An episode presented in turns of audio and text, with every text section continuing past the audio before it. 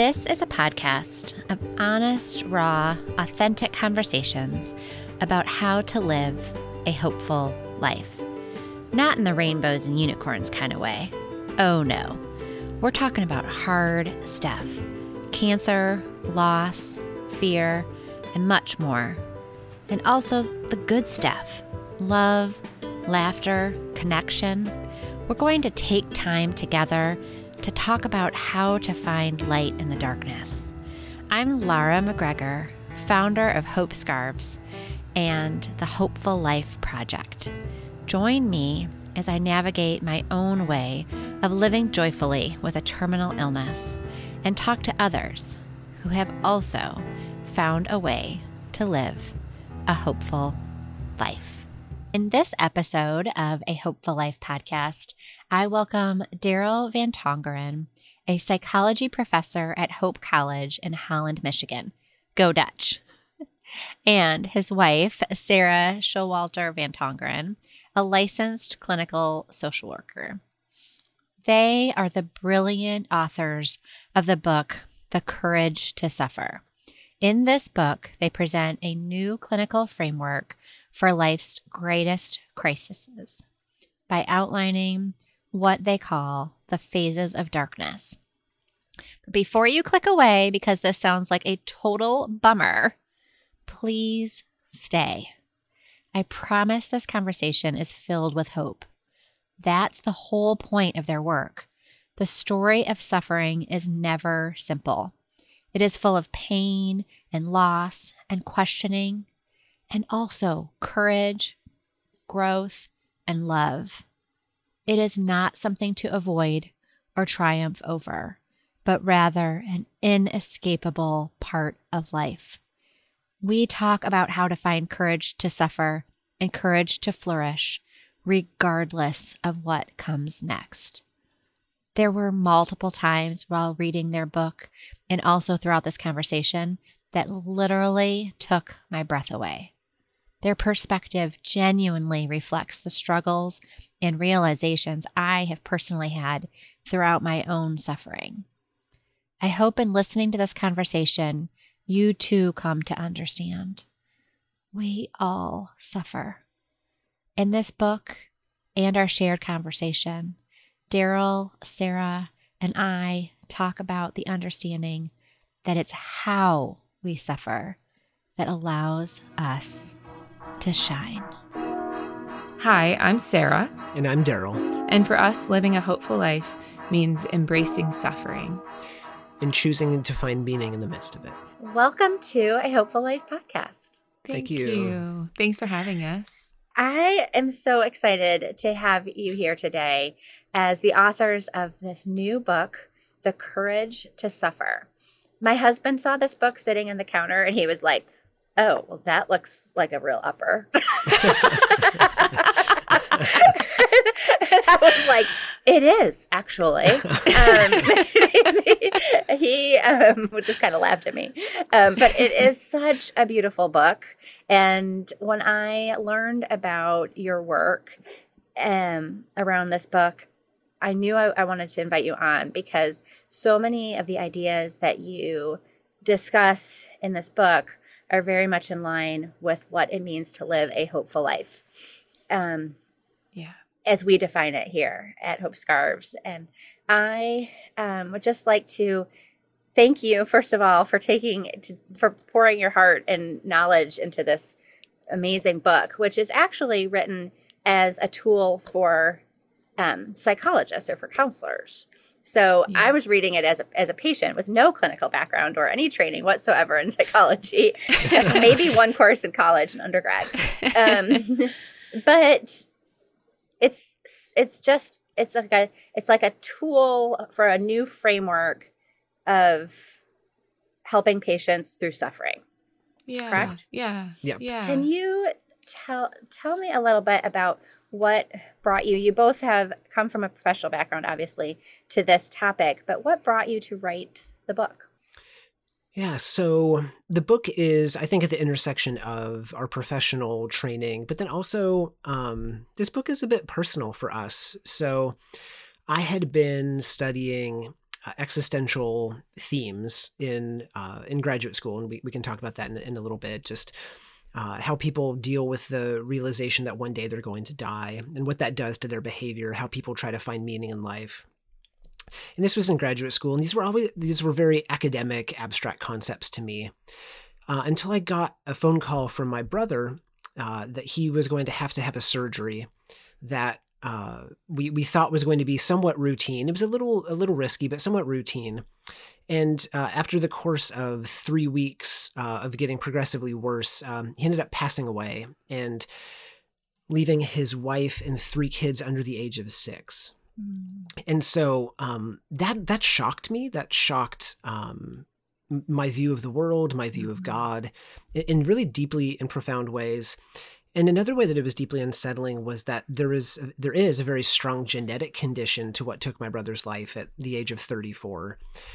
And so I lost my brother and suddenly I'm we are both concerned about my health that I might have this same very strong genetic condition that we uh, later found out uh, claimed my father's life mm. just a few years ago as well. Mm. So um, the academic and the abstract uh, became very real and personal. Mm-hmm. And kind of right around the same time, Sara was also cultivating her own uh, academic and professional interests yes, in this area. I was working, um, so I'm a social worker by training, a clinical social worker. And so um, I think part of that work is working with people that suffer in various capacities. And so I had been in foster care, like working with kids in foster care. And then I had been in an interpartner violence uh, shelter that I was working with uh, on the crisis team. And then during this time, I was a medical social worker and I was in uh, in a hospital uh, in the outpatient clinics working with children and families who had uh, gotten a long term terminal diagnosis. Mm. So things like cystic fibrosis or muscular dystrophy.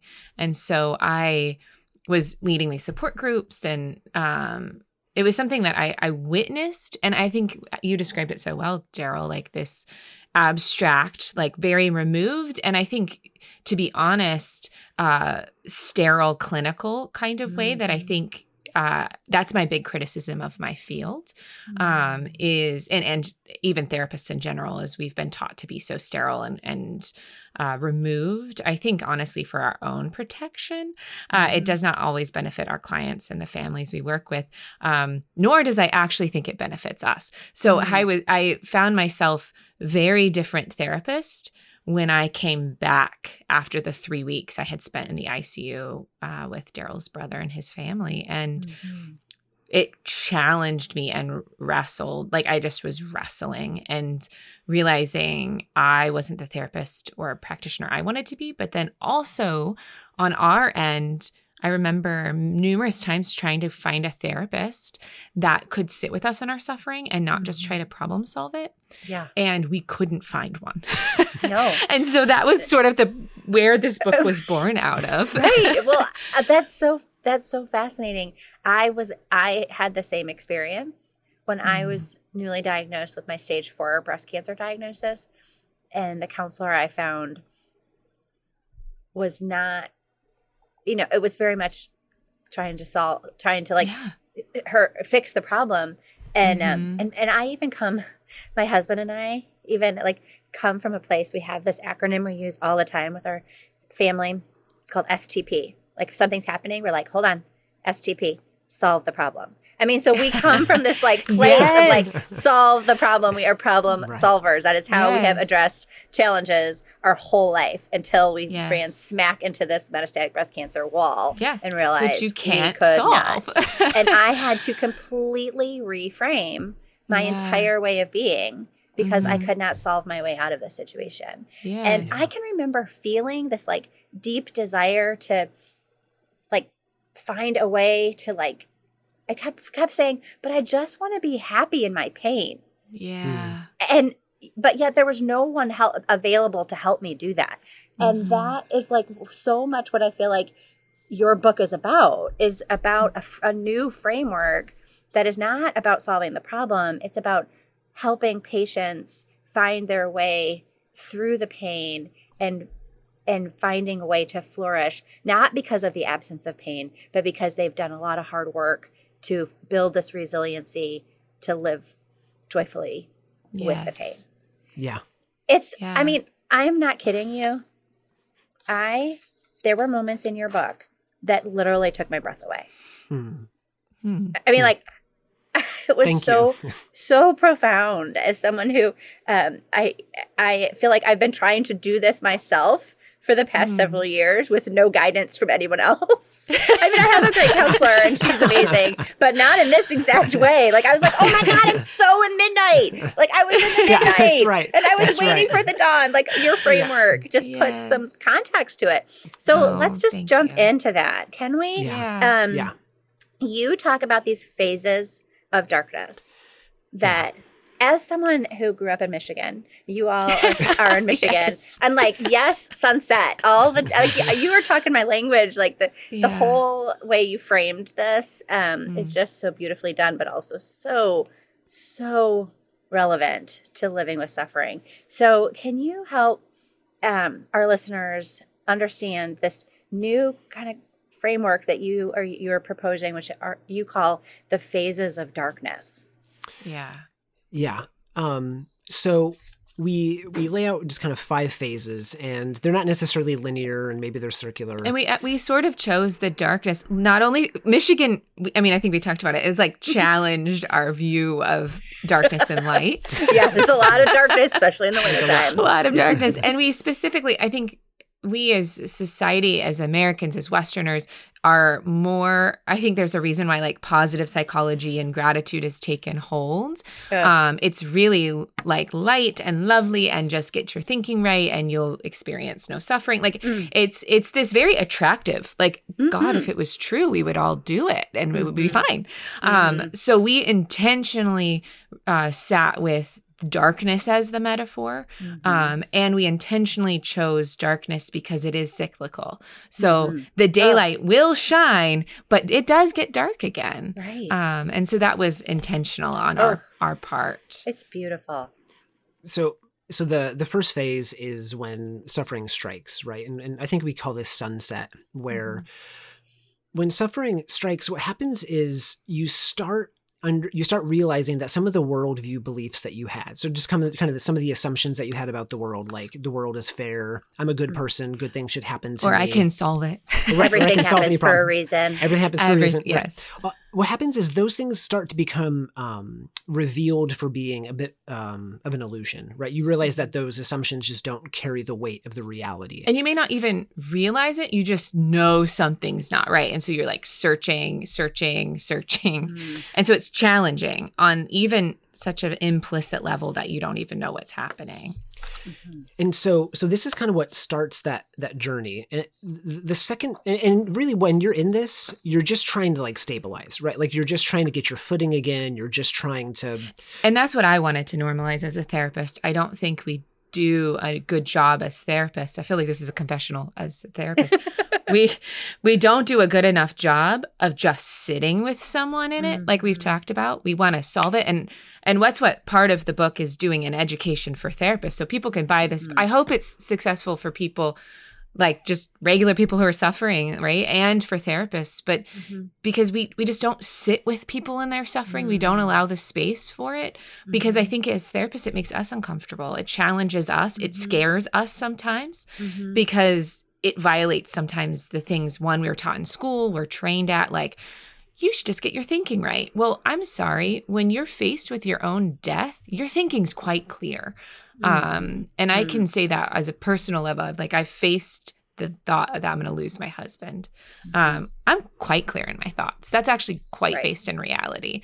Um, Right. And so Gosh, it's yes. trying to to allow the space just for stabilization, meaning sitting with suffering, allowing the space. Mhm. And kind of assessing. Yes. Yeah. right? Yeah. A- Like asking yourself, what's ha- what are my beliefs? What am I what am I holding on to? What am I clinging to? Was, what's what am I threatened by? Yeah, what what's the threat? Um, Mm-hmm. You know, we we couch um, suffering as an existential concern, um, and by that we mean it reveals these fundamental realities of what it means to be human. So things like um, we live in a world that doesn't have a lot of structure. It's kind of chaotic, but we have to make choices, and that that can be very anxiety provoking. Like, what's the right choice? We don't often know. Um, we're isolated from one another. Like, no no one knows what it's like to be you, or for or to be me, or, or to be Sara.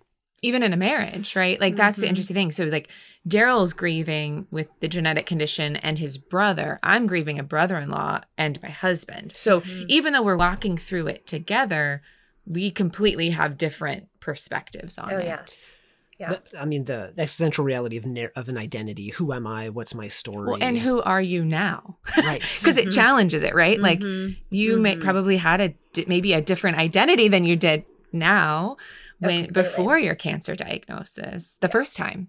Yep. Um, And then uh, the reality of, of death, the one that no one likes to talk about. no, I mean, we we've constructed a society in which we, you know, sell all kinds of na- natural nature and anti-aging products. Mhm. yeah.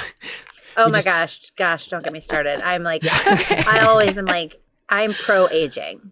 yes. I'm pro Yes. aging. I'm actually doing a little stand up set um, and a fundraiser for our Gilda's Club where they have like local kind of, you know, pseudo celebrities do stand up. And my whole shtick is being pro aging because I'm like, what in the world, people? Why are, what is this anti aging movement? Like, yes. hello, you- you, know, I mean, Daryl yes. always says, maybe you should add this in your stand-up comedy routine. Yeah. Uh, he always says it beats the alternative. Exactly.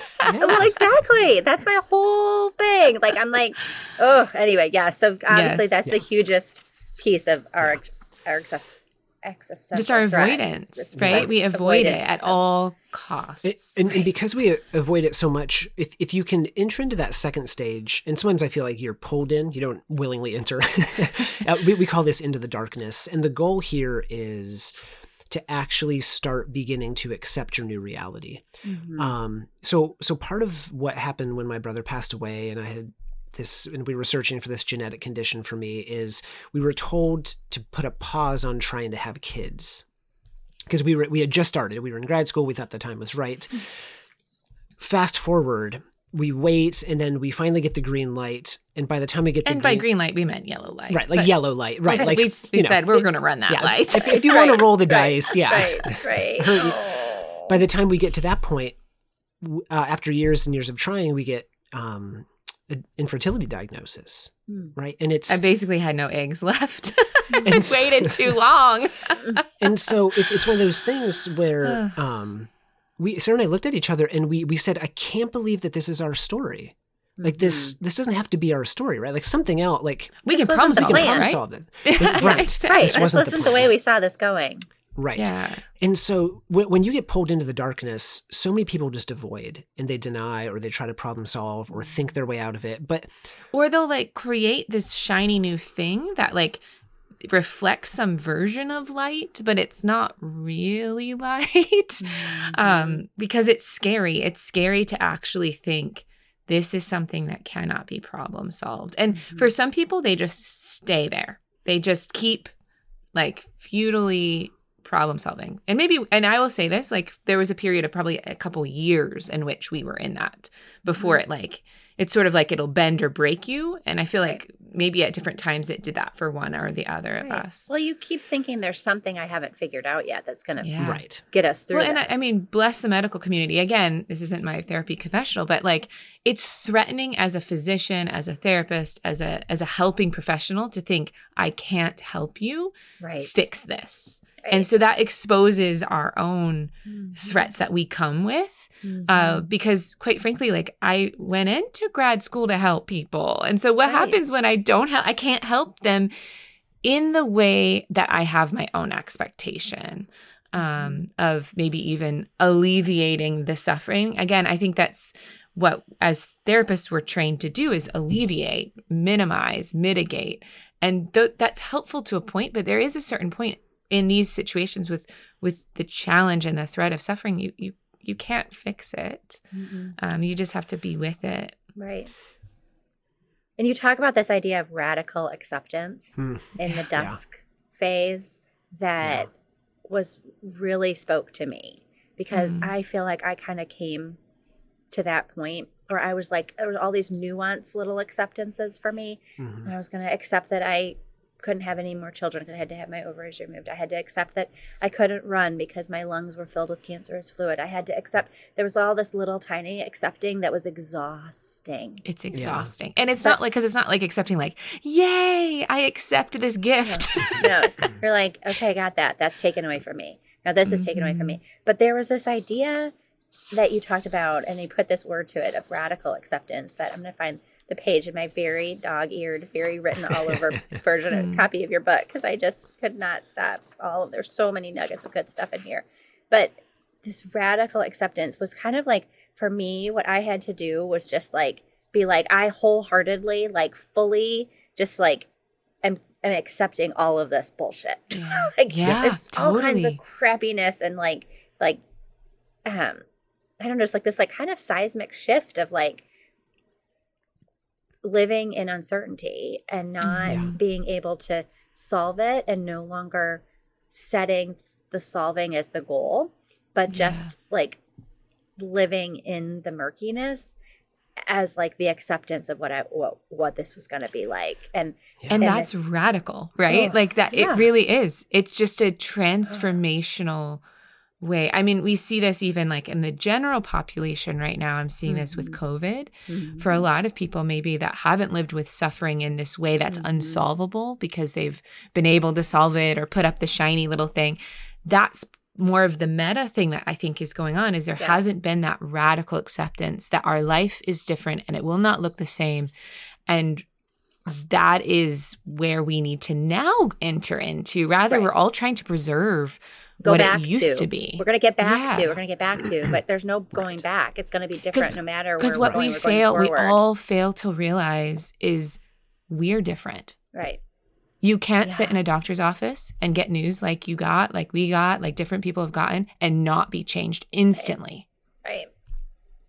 Yeah, and that's also such a huge part of the process of healing is that that I I felt very much that like I was shooting to get back to like wellness was like what I was Mm. before and I had to Yeah. redefine I wasn't trying to heal to come back to the person I was before. I was trying to heal to become a, this new version of Yes. myself Right. and allowing that to happen and setting the setting the the benchmark at a different place which wasn't i'm a marathon runner and i can do all these things that was me healing in my Mhm. old perspective and and when i shifted to this this acceptance and i i named the pain and i allowed for this radical acceptance there was this different shift to like the goal is different yeah. the goal of thriving does not look like being a marathon runner anymore the goal of Mhm. thriving is being able to go on a bike ride with my children Yes, Yeah. the identity of Mm-hmm.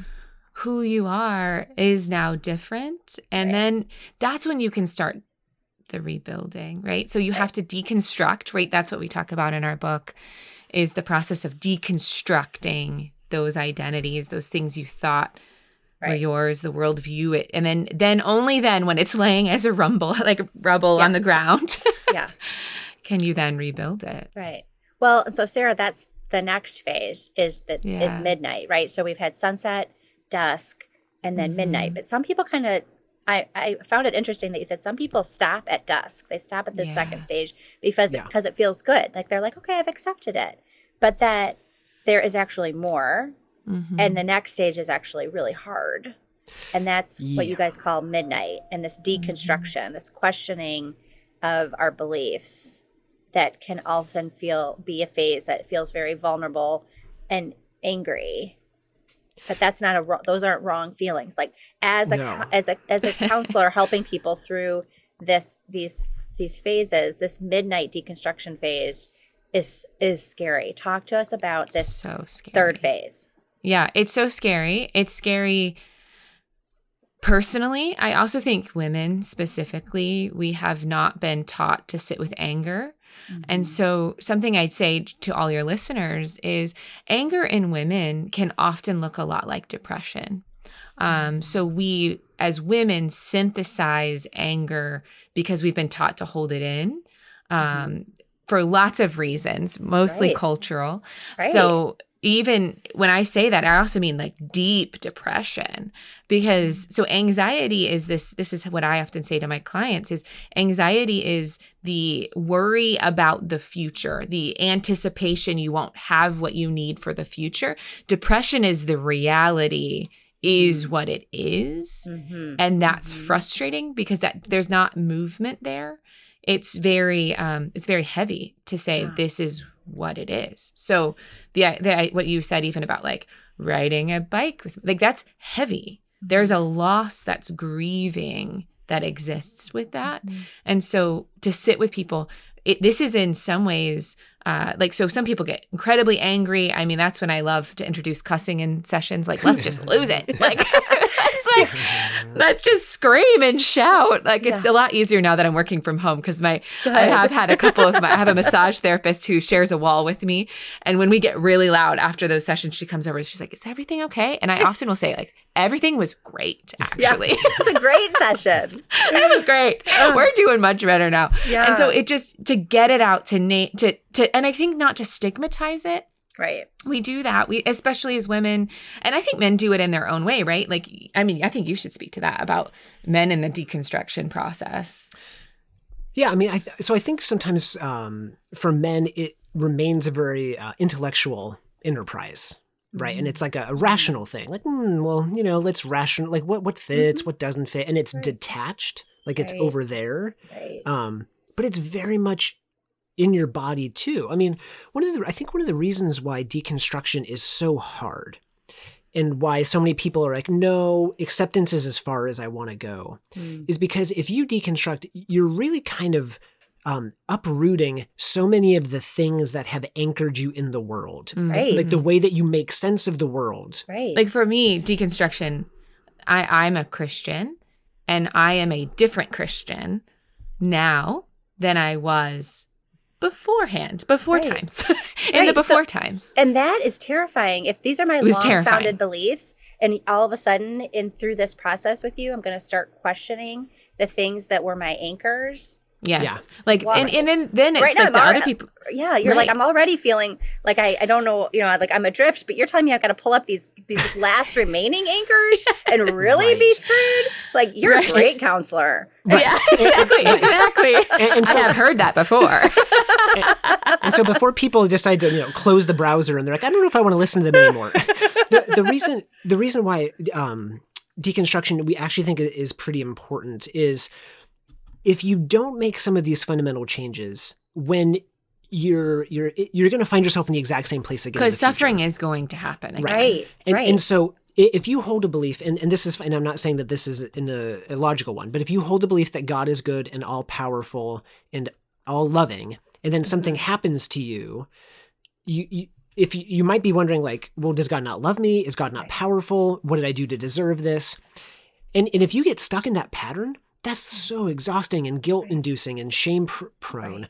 Right. That one way of addressing that is maybe there's just a different way I need to think about God, right? Or maybe Yes. there's actually not like this cosmic um, calculus that, you know, if I do enough good, I get good out of life. And maybe, you know, the rain falls equally on the righteous and the unrighteous, the good and the bad, the people like me and then the jerks in life, right? Mhm. And so maybe there's like a different way we need to actually make sense of our reality. right. But to do that, sometimes it feels like you have to throw everything out on the floor in front of you and then repack the suitcase. Because I, I will say, I mean, as I said, uh, Christian, I, I think I went a period of like six months where I was like, I actually don't think God exists, and I had to do that. I ha- I look back now, um, on this side maybe of a little bit more reconstructed, and again, I think it is more fragile, and I'm okay with that now. But like, I I I was reading, like I actually looked at my books the other day of like the stacks of books on faith and Christianity and thinking and just rest. It's exhausting, like you said, and you're grieving and you don't feel well and all these things. And Mm. so, yes, for some Mm. people, either they're not willing or not able or just not ready to do that. And I'll I will say for me and the clients that I that are able to do that, it has transformed my life. And I actually think Mm. this is like sort of the the key point of being Yeah. able to get to where it actually is flourishing. Mhm. Um, where some people just turn back for lots of reasons. because that piece of construct of reconstructing builds you up stronger to face the face the continuation of the suffering Mhm. Absolutely.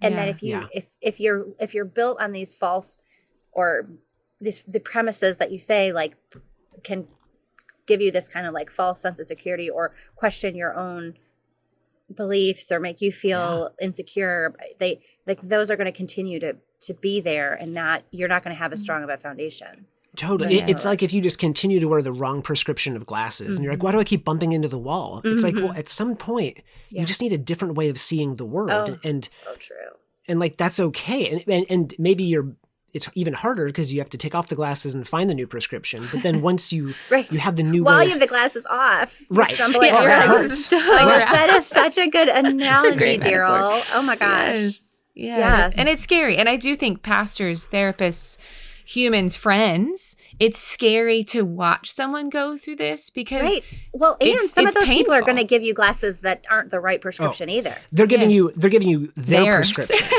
Right. They're like Yeah. and you're like, I don't need bifocals. You might need, but I don't need them. Right. But they're like, Right. this is what you need. Yeah, This is what you exactly. need. And Right. you're this like, is what oh, everyone needs. Right, That's what they'll say. Oh Yeah. my gosh. Well, I can I can relate so much to this de- this deconstruction and and specifically I think it's interesting that you you brought up the example of religion because I feel like there Mm-hmm.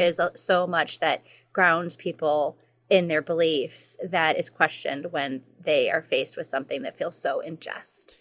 And Yeah. um like one of the things that I really struggle with and I am a Christian is I feel like everyone wants to know like what to pray for me and Yeah. what time and the specific prayer. And I'm like, is it like a popularity contest? So like if you're praying for me when I'm in the CT scan, my scan is somehow going to be better than the woman Right. next to me who only has 3 people praying for her. Like there's Right. like like it's like a and I just thought like that I struggled with that. And I was like, I'm not going to tell you what time my scan is or what time to pray. Because I don't believe Right. God's like, nope, you prayed at the wrong time. That's not going to grant that miracle. Right. That's you right. know, like I just, Right. but those were things that like Yeah. my people that surrounded me felt comfort in knowing that they were praying for me when I was in the scan machine. Right. And so I was doing this for them, but inside I was like really confused about it. Yeah. It, And- it becomes Ugh. superstitious, right? Mhm.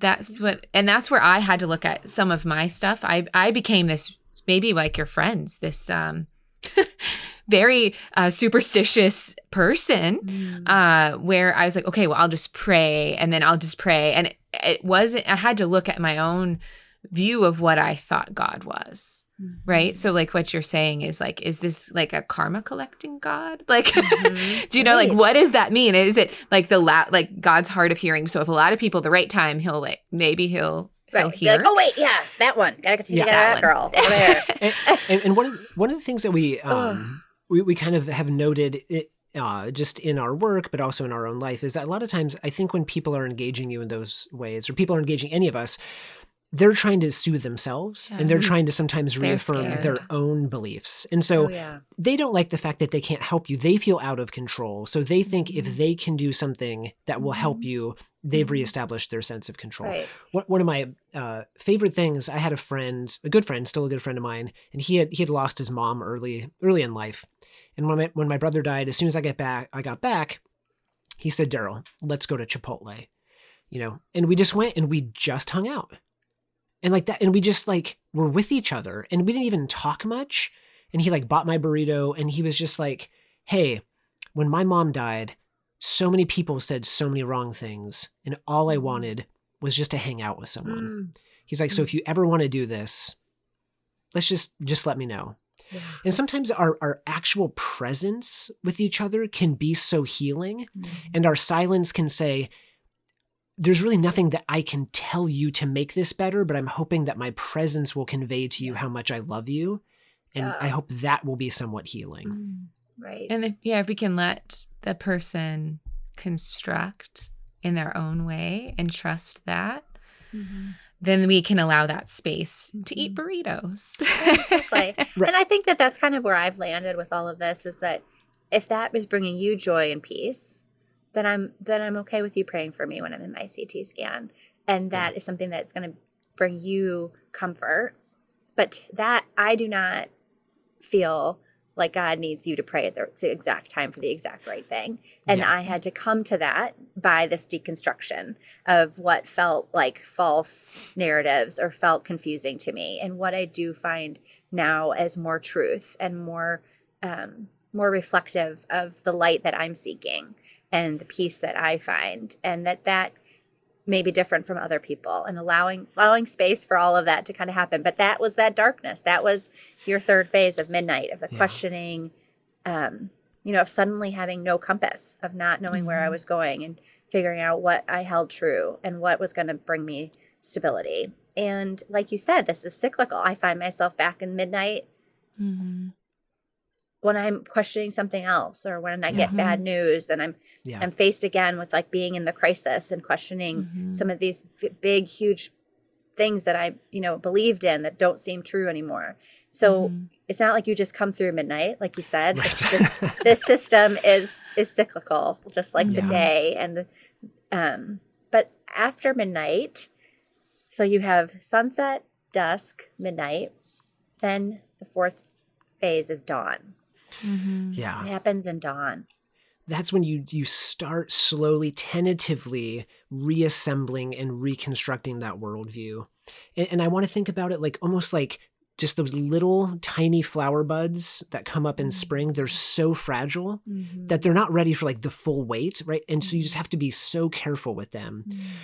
But it's such an empowering process to reconstruct a worldview that it reflects your reality that um Of not the one you wanted, but the one where you actually are. not the Right. one where you went back and, and took away the pain nope Right. but but one that honestly names the pain Mhm. and where you start creating a narrative that holds your pain not as the solely defining feature of who you are but as part of your story. So it's it's not this bifurcation of like i was this and now I'm, it's like i'm all those things together. I am my pain but i'm more than my pain. I also enjoy hot sauce right? I also enjoy right. you know streaming Yeah. stupid shows on netflix. Right. And I am these other things too, and I know that I know pain, and I've been um, accustomed to it. And what, what I find is that process is such a gradual ginger process of um and that sometimes we have these like moments of enlightenment of like oh my gosh that's it and then other times it's more it looks more murky and it's sort of like those early parts of dawn where you can't Mhm. actually quite tell if it's sunset or or the Mhm, sun is mhm. rising it looks very similar Mhm. um and it and you're I also actually- groggy like you're and you're so right. groggy and tired. that's right. early. maybe you're a little hungover i don't know Yeah, like exactly. However, you needed to get through midnight. However, yes, you know you had one too many ipas Yes. Um, Yes. yes. Oh my gosh. But the thing about Dawn that just struck me so much because I am a writer, I'm a storyteller here at Hope Scarves. We collect scarves and stories and share them with people facing cancer. Um, is that you talk about in Dawn that this is the time that you actively author your own story, then react against it. You demonstrate autonomy and reframe your reframe your experience so that the suffering is incorporated but not the defining element. I mean, I was just like that was one of the moments that took my breath away in this book. That's what I talk Hmm. about all the time. Hmm. Like be the, Yeah. you know, write your own story. Yeah. Ugh. yeah. There's such autonomy that I have found in my own life and when I work with clients to be able to say, this isn't what I wanted, but this is what it is. And so now what do I want to make it? Mm, yes. So there's such power in that. And like the beautiful thing that we were talking about in the beginning about existential fears, then suddenly we're answering that fear of control. We actually do have something we can do with it. Mhm. Um, we can't take away the pain, we can't solve it, but we have this ability to create something out of it right. that again isn't what we wanted No. like I, I i honestly say that like let's be honest like let's call it for what it is like, I say all the time, I would it. give all of this Yeah. enlightened, holding both fear and joy in the same hand at the same time bullshit away and Oh, yeah. just be happy and not have Mhm. A terminal cancer diagnosis. Oh, Like, yeah, like with- with the- absolutely. like with the pills with the matrix yeah i want to be like blissfully unaware just yeah totally exactly. Right. But we come to this like reconstruction place um that you live in this tension that you do not Mhm. have all the answers. I loved this on, on page 88 and 89 of your book. You said you live in the tension that you do not have all the answers, and such a posture can still be settling and comforting. You learn to live with uncertainty. So, just even like recognizing that you're not, it's not, it's no, the goal is no longer solve the problem. right Yeah. That's Right. huge. I- I mean the, the the tiny spoiler alert, which I will give away, is if if you work through these things, and, and my sense is that many of your listeners know this in their being, they know this with every fiber of who they are. These existential fears are not actually fears; they're not actually threats. Mm. These are just realities. These are just truths, right? It we don't need to be afraid of the fact that we die because everyone dies. It's just real, right? Oh. Everyone dies. It's not a wait, fear. It's just a again. reality. Daryl, say that again. These Yeah. are not threats. Right. They're not threats, they're truths. Right. They're not fears, Mic they're drop, just facts. Doctor. It's like, So- that's huge. I, I- I mean, at the, If you at the end of just the framing it differently, it's not a threat. It's No. a reality. it's a reality. yeah. It's just Oh, it's a reality. We're isolated from one another. It's a reality that Yeah. we we don't you know that we uh, we're all going to die. That we have to create meaning. It's not. It's just a That we don't have control of all things all the time. bad things It's just- happen to good people. right. Yeah. A- And that's where that reframing, that deconstruction, that reconstruction can be so powerful because then all of a sudden you're you're kind of becoming okay. You're making sense of the senseless right? You're mm-hmm. you're becoming a friend with uncertainty and unpredictability. Mm-hmm. And that in it in itself kind of is comforting because that starts to align with the way you think the world works. Not the way you think it should work Right. but the way that that you've witnessed it to be. and it's not easy. no. No I mean, it's not like you're just like, oh, okay, now I'm okay with uncertainty, and then like everything just falls into place. yeah exactly Yes. it's hard. it's hard. And I will say this as the cyclical cycle of suffering is, whether it's a doctor appointment or a new diagnosis or something, or even like a loss of a family member or something that triggers it up again. I have found that when I can frame it as realities and not threats, Mm. I'm able to sit with it because I'm not threatened by it. It's still hard and sucky and terrible and really painful. Uh, but it's it's not threatening. Right. That's huge. Just as just a way of framing your experience. This is not a threat. This is a reality. This is not something to be avoided or run away from or solve. This is a piece of my story. Mm-hmm. yeah Mm. Okay, so when you make it through dawn, you enter into the fifth phase of darkness, which you call daylight. Right. So the goal for daylight, however long it lasts, I mean, it might just be a little bit. I mean, in the Michigan winters, you know, it's not that long. The, Days are the- short. They are. They are. Summer's great. Um, the, the goal is to um, live authentically. So if you've worked through this, you can now start arranging your um, your life in, into ways that are very authentic, and gives you the opportunity to really metabolize some of this um, pain and suffering into growth and into uh, the potential for flourishing. And, and I'm not saying that everybody grows, right? And, and like you were saying, I'm not uh, arguing that pain is a good thing because look at all this great stuff that came from it. But but the ability to live authentically um, is really ha- really how we can move forward into daylight. I loved this quote at the start of, of chapter seven that is by Sarah Bessey from Out of Sorts. It says, I don't want to be swallowed by the darkness, nor do I want to be blinded by the beautiful facade. No, I want to be part of a people who see the darkness, know it's real, and then, then, then light a candle anyway. Yeah. Yeah, I, I mean, and, and and my sense is that your your listeners know this. You know this. I I think that what Sara and I would argue is that true and actual hope comes Mm-hmm. from looking at the worst. It's not a blissful ignorance or uh, blind optimism. It comes Mm-hmm. from staring at the worst and then still choosing to move forward uh, anyway. Anyway. Exactly. Exactly. Choosing to live authentically, striving towards building existential security and resilience, cultivating vulnerable compassion. So, when you arrive at this daylight, you're starting to make sense of your suffering. You are finding this resiliency, this vulnerable compassion. I loved the idea that you're connecting to others' suffering. I was like, yes, 100% yes. That's what we talk about at Hope Scarves. And it's like making meaning of your pain. I talk about turning heartbreak into hope. That when you move beyond the pain to do something with it, not because it's gone, but because Mm. you you like mold the pain into a different shape. There is so much there's so much love that comes from this compassion and focusing on others. And I loved the mm-hmm. way you talked about encouraging people to think about coming at this with their head, heart, and hands. And so, in this last phase, this phase of daylight, let's talk about the power of of, of making meaning and Yeah. finding hope.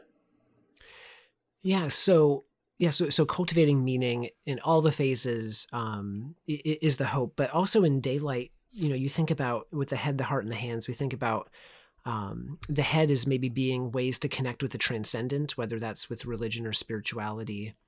With the heart, we talk about cultivating meaningful and authentic and deep relationships with other people. And then with the hands, we talk about ways in which you can live beyond yourself, that you can give back, that you can live somewhat pro socially toward, oriented towards other people. And all three of those things have to do with getting yourself beyond yourself, right? Getting, being larger than just who you are, the, a, a greater sense of transcendence or connection uh, to something uh, outside yourself. And I think what I would say to your listeners is sometimes we push that when we're in darkness, and that can be helpful. But really, this is the work of daylight. Is Mhm. once you've done the work and and been able to get to the place, sometimes when it's beyond yourself, uh, get to the place of daylight, then this is something that almost comes from this like club you didn't want to be in. Mhm. but because you now know you're a member and you've accepted that you have a membership, you then have a deeper capacity. I am a better therapist because I've suffered. Would I trade it? Yeah. Um, and Mhm. I'm a better I'm a better therapist. I'm a better friend. right. I think I'm a better sister Yeah. uh, because I've suffered. I, Mhm. I think I'm a better human. I Mhm. can see and sit. And I will also tell you, I cry way more. Mhm. Uh, you probably even can tell I was like tearing up at times when you were saying because it is it's it and so honestly, uh, for us, the book was um in some ways the thing we put our head, heart, and hands to. You did. and You so- absolutely did. Yeah, for you to say, I remember when we were talking in the beginning, and you to say like how meaningful it was for you. Even that is meaningful to me. Yeah. And so it's this beautiful thing that's such a a communal, relational Mhm. piece that has the potential. I, and I, I do think this to actually leave a mark on the world when we can open ourselves up to that Yeah. acceptance of actually our story. It Yeah. connects us with other people in ways we never would have You had never could have before. Before. Oh my gosh, yes.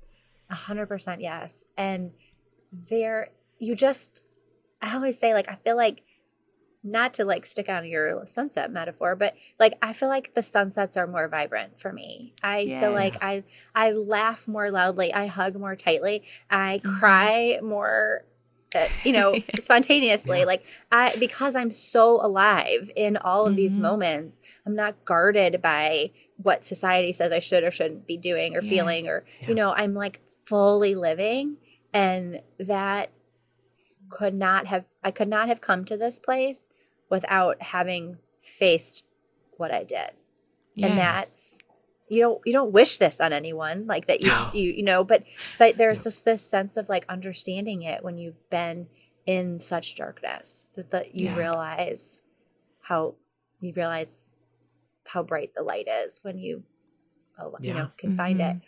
You write the courage to suffer and the courage to flourish, regardless of what comes next. And I say in different words, and I, I, I feel this so prof- so deeply, that hope is not contingent. Yes. Yeah. That's right. Right. Yes. It's it. Yeah. It's a Mm. choice, and it transcends circumstances. Um, and it's hard. Oh, good gosh, it's hard. Yes. um but but there's a but there's a grace in there right like to be Mhm. able to understand and appreciate and, and find deep and, and real gratitude that maybe we didn't have before because Right. we're appreciating um, and savoring the sweetness of life This book is a gift. It's a gift. I know it's written as a clinical framework for life's greatest crises, and that you hope that psychologists and counselors and therapists and social workers will read it. And but I also just found it so fascinating as a patient, as a patient, as a Mm. person who's suffering. Mm. And and I don't know, but maybe there should be a version two where you can yes. where you can like write this out in a way Yeah. that is not necessarily just because I think you can you can help yourself see these these phases of darkness as a as Mhm. an individual too, right not just Yes. as a clinician. And Yes. um and that would be really powerful. I also think I'm gonna I want to give this book to like my oncology social worker and you know Yes, people who are helping people with chronic illness because there's this is like seriously this book needs to get all over the world for people to see Oh, this framework. Thank you. um, thank i want to close by reading the last paragraph if i can.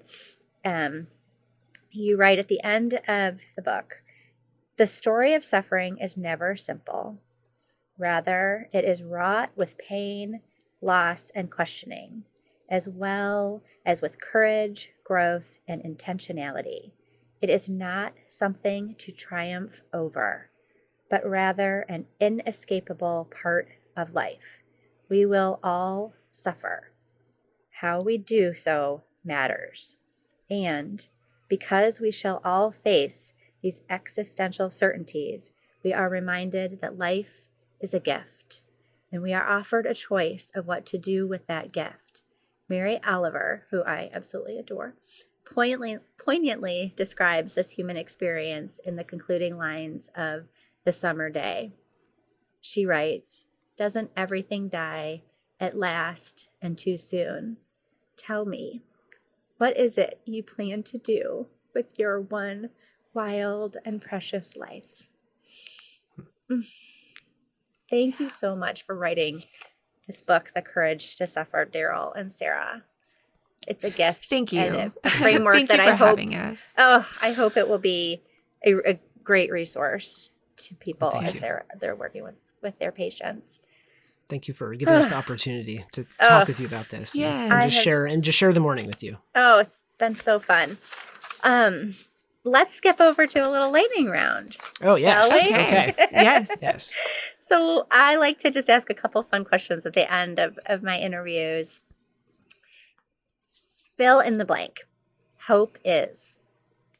Mm, Healing.